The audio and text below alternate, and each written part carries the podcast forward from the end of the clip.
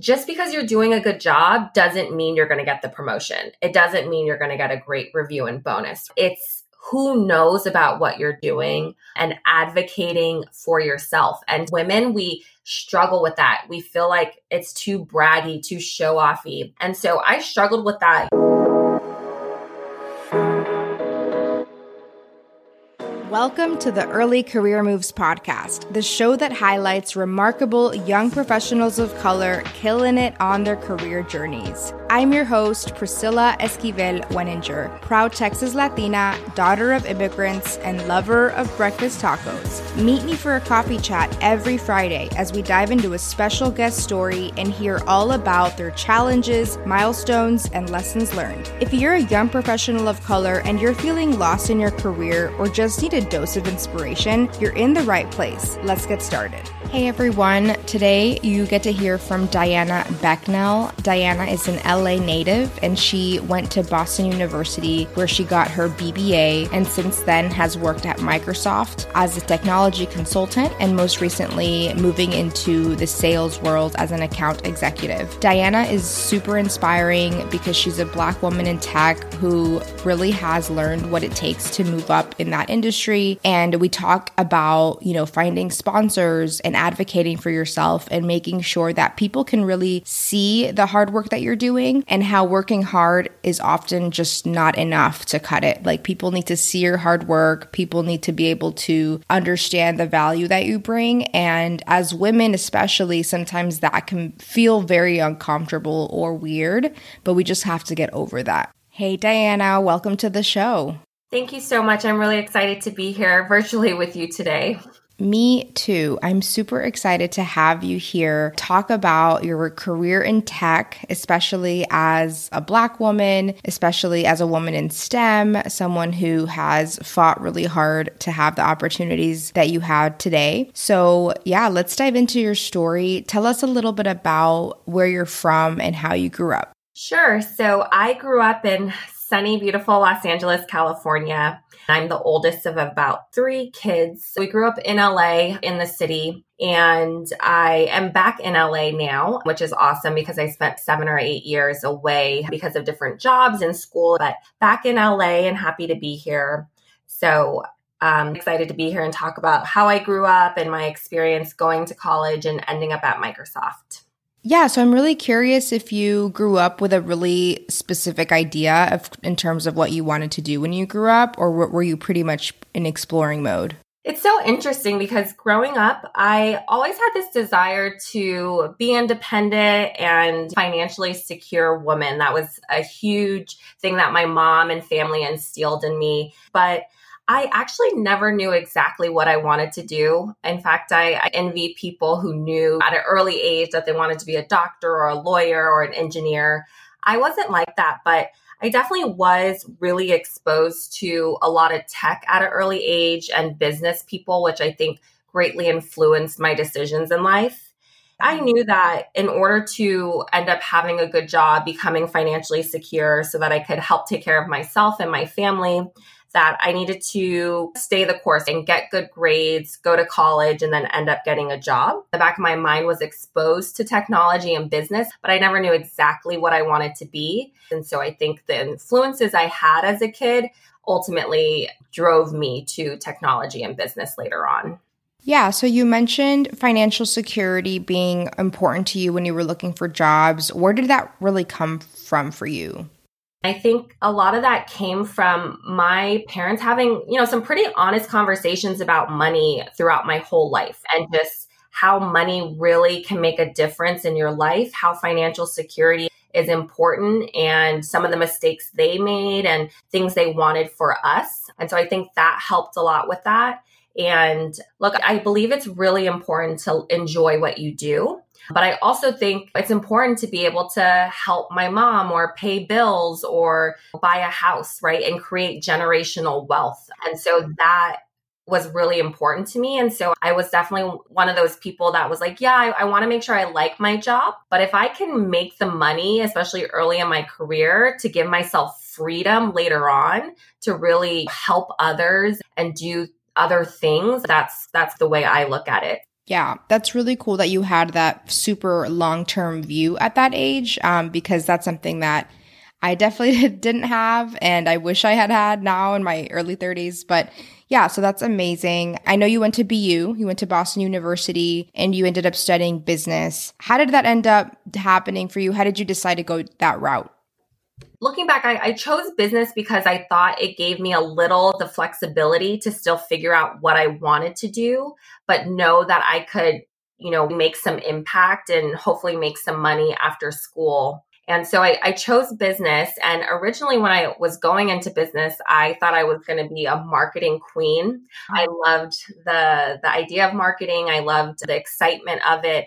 And so I was leaning towards the marketing path and at BU, we have to concentrate in a particular, a minor, but it's really a concentration. And so you can go everywhere from law to marketing to finance, accounting, or information systems, which is really like computer science. And to this day, I remember the moment that I shifted my concentration and my major focus.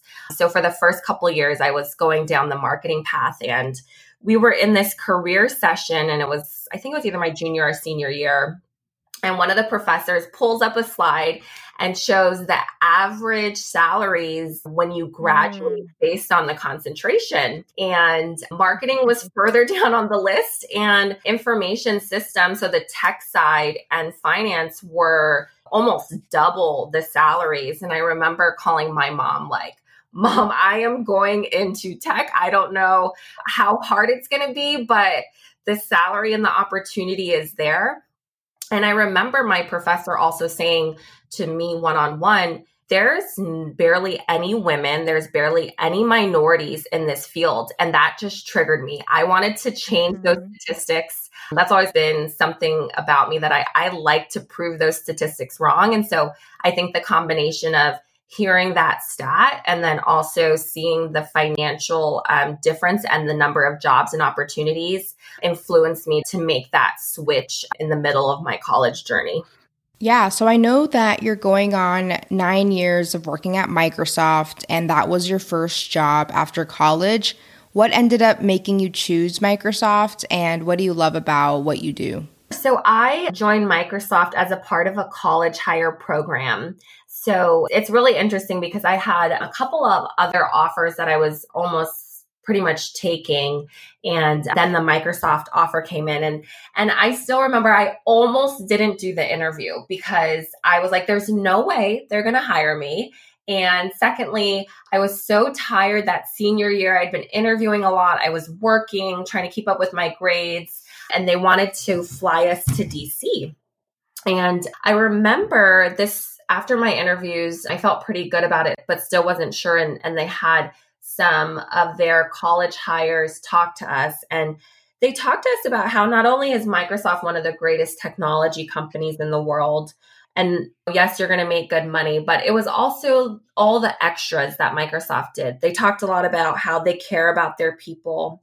They're big on empathy, growth mindset. You get this great gym fitness bonus. They they invest in you personally. And so I remember being just blown away by all the additional things Microsoft provided. And so that's why I ended up taking that job there when I, I got the offer. My first job, I was hired as what we call a, a consultant um, in the consulting organization. And really, what we were doing was going out and helping customers actually implement our software. And so I focused on a particular software that is around business applications. So we would go to big companies like Ashley Furniture, Brightstar, HP, and transform their business process when it came to financial accounting, supply chain, using some of our Microsoft software. And I was traveling to customers a lot. I was on the road a lot and really helping customers transform, which was really exciting. And during your time at Microsoft, have there been any mentors or sponsors that have really helped you in your career? I love mentors. I think you should have all types of mentors, whether they're just peer mentors who are in the same position as you, as well as executives. But I think the number one thing that is so critical, especially early on in your career, is finding a sponsor. And when I say sponsor, someone who is going to actually advocate for you in those rooms where they make decisions about your promotions, programs that you can be a part of, bonus, leadership, all of those things, right? You really have to have a sponsor who can speak up and advocate and has the influence in those rooms for you. So I think that is, you know, one of the most important things I would tell people in corporate America to find. I know we talk a lot about mentors, which that is 100% really important. But if you can find a mentor who's also your sponsor, that is going to change your career. And that's what happened for me. So I had two sponsors that really knew my work and they would advocate for me, get my promotions, get my bonuses. And that translated into really good career progression. And then when I was ready to switch out of the consultant role, I had this network of sponsors and mentors and people that I you know worked with and talked to that helped me transition into the new roles that I wanted. And definitely at these big companies, it's not always easy to do that. It's not always easy to jump from consultant to sales or really a product technical person. And so you got to have a sponsor and a mentor who can help you do that. I totally agree. And I think also what's interesting about the sponsor thing is that it speaks to how it's not enough to just be really great at what you do. Mm-hmm. People have to know about the work that you're doing. And sometimes that can feel, especially for women, a little uncomfortable to talk mm-hmm. about what we've done and the impact that we've had. So, how did you showcase the strengths that you had and how did you make yourself more visible? Yeah, that's a great question and a great point. All your life, even from when you're a little kid, if you do a good job, you're going to get a good grade. So if you do well on the test, you're going to get a good grade and you're compensated for doing well. But then when you go to the career and your professional life, to your point, just because you're doing a good job doesn't mean you're going to get the promotion. It doesn't mean you're going to get a great review and bonus. It's who knows about what you're doing and advocating for yourself. And to your point, women, we struggle with that. We feel like it's too braggy, too show offy. And so I struggled with that probably in my first year of my career. And one of my sponsors and, and then another one of my mentors, they helped me put decks and emails together highlighting the things that I was doing. And so my cadence now with even my current manager is on our one on ones, or if I get an email, I forward it to her. I share that. I, I let her see that direct fee- feedback. If a customer said something really good, I forward it to her and share that. In our one on ones, I highlight the things that went well and that I did. And so I think that's really important to do. And it, it doesn't come naturally to me, but I know that I have to advocate for myself in order to get that promotion or that good review. I think the second thing is really making sure that you build confidence in who you are and always go above and beyond. Most people, especially at a company at Microsoft, they're there for a reason. They work hard, they're good at their jobs. So you have to differentiate yourself. And so you have to talk to your manager openly saying, what do I need to do to get promoted? What are the things that I need to differentiate myself from the other person who's competing with me for that promotion? So have that open and honest conversation so that you clearly understand what is required and then take the actions. And even with what he or she said you need to do, go above that. I try and do above my requirements from my boss to show off, like you said, and advocate for mm-hmm. yourself that you deserve to keep moving up. And so, what happened when you decided to transition out of the consultant role? What was next for you after that?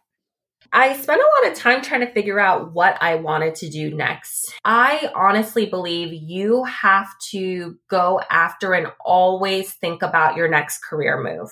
And now, a quick message from our sponsor. Hey everyone! If you're thinking of getting a graduate degree like many of the other early career moves guests, check out our awesome sponsor, The Art of Applying. The Art of Applying has spent the last 10 years helping people who aren't the cookie cutter applicants for top business, law, policy, and other programs get into their dream schools and get money to pay for them. They have a large team of expert consultants who know what it takes to get into the school of your dreams and can give you the roadmap for how to get there, especially if you're stuck on something like getting the perfect test score or struggling with the right words to put in your essays. They believe each applicant has more to offer than just their test scores or GPA. And that approach has helped thousands of their clients get into their dream schools and earn more than $20 million in merit scholarships and fellowships. Graduate schools care about your entire application, and I love that their team helps applicants put their best foot forward. As a sponsor of the Early Career Moves podcast, they've invited listeners to explore working with their team by going to theartofapplying.com slash ECM and signing up for a quick call. If you mention the Early Career Moves podcast, you get $100 off enrolling in their hourly coaching or application accelerator program. If you're dreaming of going to a top school without paying top dollar, go to theartofapplying.com slash ECM. One of my sponsors actually told me, he says, every time he gets a job, he has a three year plan. And it doesn't always work out like that. Sometimes it may take him five years. Sometimes it took him seven years. Sometimes it took him two years but he always has a plan for his next move within the next three years. And so I believe that you should always be thinking about what's your next step because it takes a while to get there. And then, secondly, a lot of things do just fall in your lap. Some things do just happen. Opportunities happen to come up, and you have to be ready to take advantage of them. And so, I think if you listen to a lot of people in their careers, they'll tell you they thought they were going one way and then an opportunity popped up. And so, I think that does happen a lot, and that happened with me. But I also was super proactive about thinking about what I wanted to do next and doing the networking, gaining the skills that would set me up for that next role that I wanted, finding a sponsor and shadowing, practicing all of that is really important to be proactive about while you're going in your career journey. What was a skill set that for you was a little challenging to get, but you figured out a way to fill some kind of gap that you think you had? Yeah, that's a good question. And, and, probably the last year I spent a lot of time thinking about that because I was at that point where I wanted to to move on to my next role and figure out my next role. And so one of the the missing skill sets for me in my current job was really negotiation. We call it like challenger mindset, where you're really pushing a customer and I am not the type of person that likes asking anyone for anything, especially when it comes to money. So I would never be a good cold caller, but I knew I needed to be able to have some more negotiation skills. And so I spent the last year shadowing some different salespeople. I read several books and I listened to podcasts as well as do different trainings and that's really where I was able to see it in action and also start practicing it more. And so when I went to interview for this new role that I got,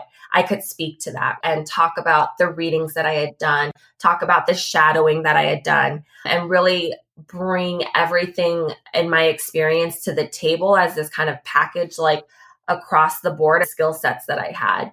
So now you're in a sales role, right, with Microsoft? Why did you decide to make that change? What prompted that? One of the the main reasons I decided I wanted a change was because I was currently consulting in a particular technical focus and I wanted to broaden my horizon. And I also wanted to have more ownership across the board. So in consulting, you own a single project. And then in this sales role, you own the entire account, the entire customer. And so I wanted to have more of that ownership. The other main thing is I knew that negotiation and sales was not my strong point. And I I stalk a lot of people on LinkedIn. Someone who's a, a VP, I say, what did they do to get there? And 90% of the time I was finding they had some type of sales role. And that is because at the end of the day, Microsoft is a for-profit company we have to sell products and licenses in order to make money. And so that is a huge skill set that is valued from leadership, being able to close deals, be able to grow your accounts and really help customers transform using Microsoft technology, especially when you think about the competition Microsoft has across Amazon, Google, Apple. And so I was like, this is a skill set. This is a type of role that I don't have. I wasn't able to say, oh, I closed $3 million with these different customers and I know how to manage a pipeline, like all those things I couldn't say I did. And so that's what made me decide to go into sales because I knew it would make me a little uncomfortable, but I thought I could be good at it with the right practice and experience. And I knew it would add this major bucket of skill set to my resume that I was lacking in preparation for whatever I do next totally makes sense how it could be a little scary and daunting to go into that space. But at the same time, you're right. You're bringing in the revenue, and it's one of the right. most highly valued positions that you can be in if you're successful. And so I'm curious are you one of the few women on your sales team? What does that look like? Yep, I am a, one of the few women. I am probably one of the youngest people and I'm a black woman. So there's probably like three things going on. You have the age mm-hmm. thing, you have the sex thing, and then the race thing. But then on top of that, I'm talking to customers about transforming their business and driving business outcomes by spending a lot of money with us. And I know they look at me and I'm young and a woman and black, and there's definitely stereotypes that come with that. And I would say that I deal with that in, in probably three ways. So the first is and and I struggled with this a little bit in the beginning, but I'm getting better and better every day is that building the confidence and having the expertise and the knowledge. The first thing is you're stereotyped with those three things and people think you don't know because you're young or you're a woman or you're black. So number one, knowing that I know what I'm talking about and know my stuff. So I always make sure I'm up to date on that part. That's something I can control. So really building that confidence, knowing that I know what I talk about. And then the second thing is knowing that I deserve to be at the table and that there's a reason that I have this job and there's a reason that they brought me on and I deserve to be at the table. I'm here to have a fresh perspective. I'm here to drive change and really be there for customers in a way that maybe others can't be. And so I just always remind myself of that too. And then the third thing is understanding and knowing the stereotypes that exist, but never letting it stop you or agreeing with it. You always pushing forward through it and proving people wrong. What advice do you have for anyone who might be in college or even like early career who wants to break into tech. What do you think are some tips that you would offer that person? Sure. Number one, do it and don't feel intimidated by it. I was intimidated by it, and I think a lot of people, especially minorities and women, are. You don't have to be the best coder in the world or even be super technical. So I think my advice is to not be intimidated. Know that we need you and know there's so much support out there. When I think about the change since when I started to now, there's so many programs so many different online boot camps, support groups, mentors there to help you pass those classes, to help you learn coding and all these things. Go out there, do it, come to tech. And there's so much opportunity here. You don't have to be super technical, or you can. You can build things, or you can sell technology, you can market it, you can implement it. There's so many different ways you can go. So I really encourage you to leverage the resources out there, come into tech, and you really get to change the world. And it's a great place to be. Awesome. That's a great place to end. Diana, thank you so much for all the insight that you just offered us with overcoming obstacles and having an amazing career at Microsoft. Thank you so much. I really appreciate the time. It was great talking to you today. Thanks for tuning into the Early Career Moves podcast. Be sure to visit ecmpodcast.com to join the conversation, access the show notes, and become a part of our newsletter community. And if you love this episode, head over to iTunes to subscribe, rate, and leave a review. Talk to you next week.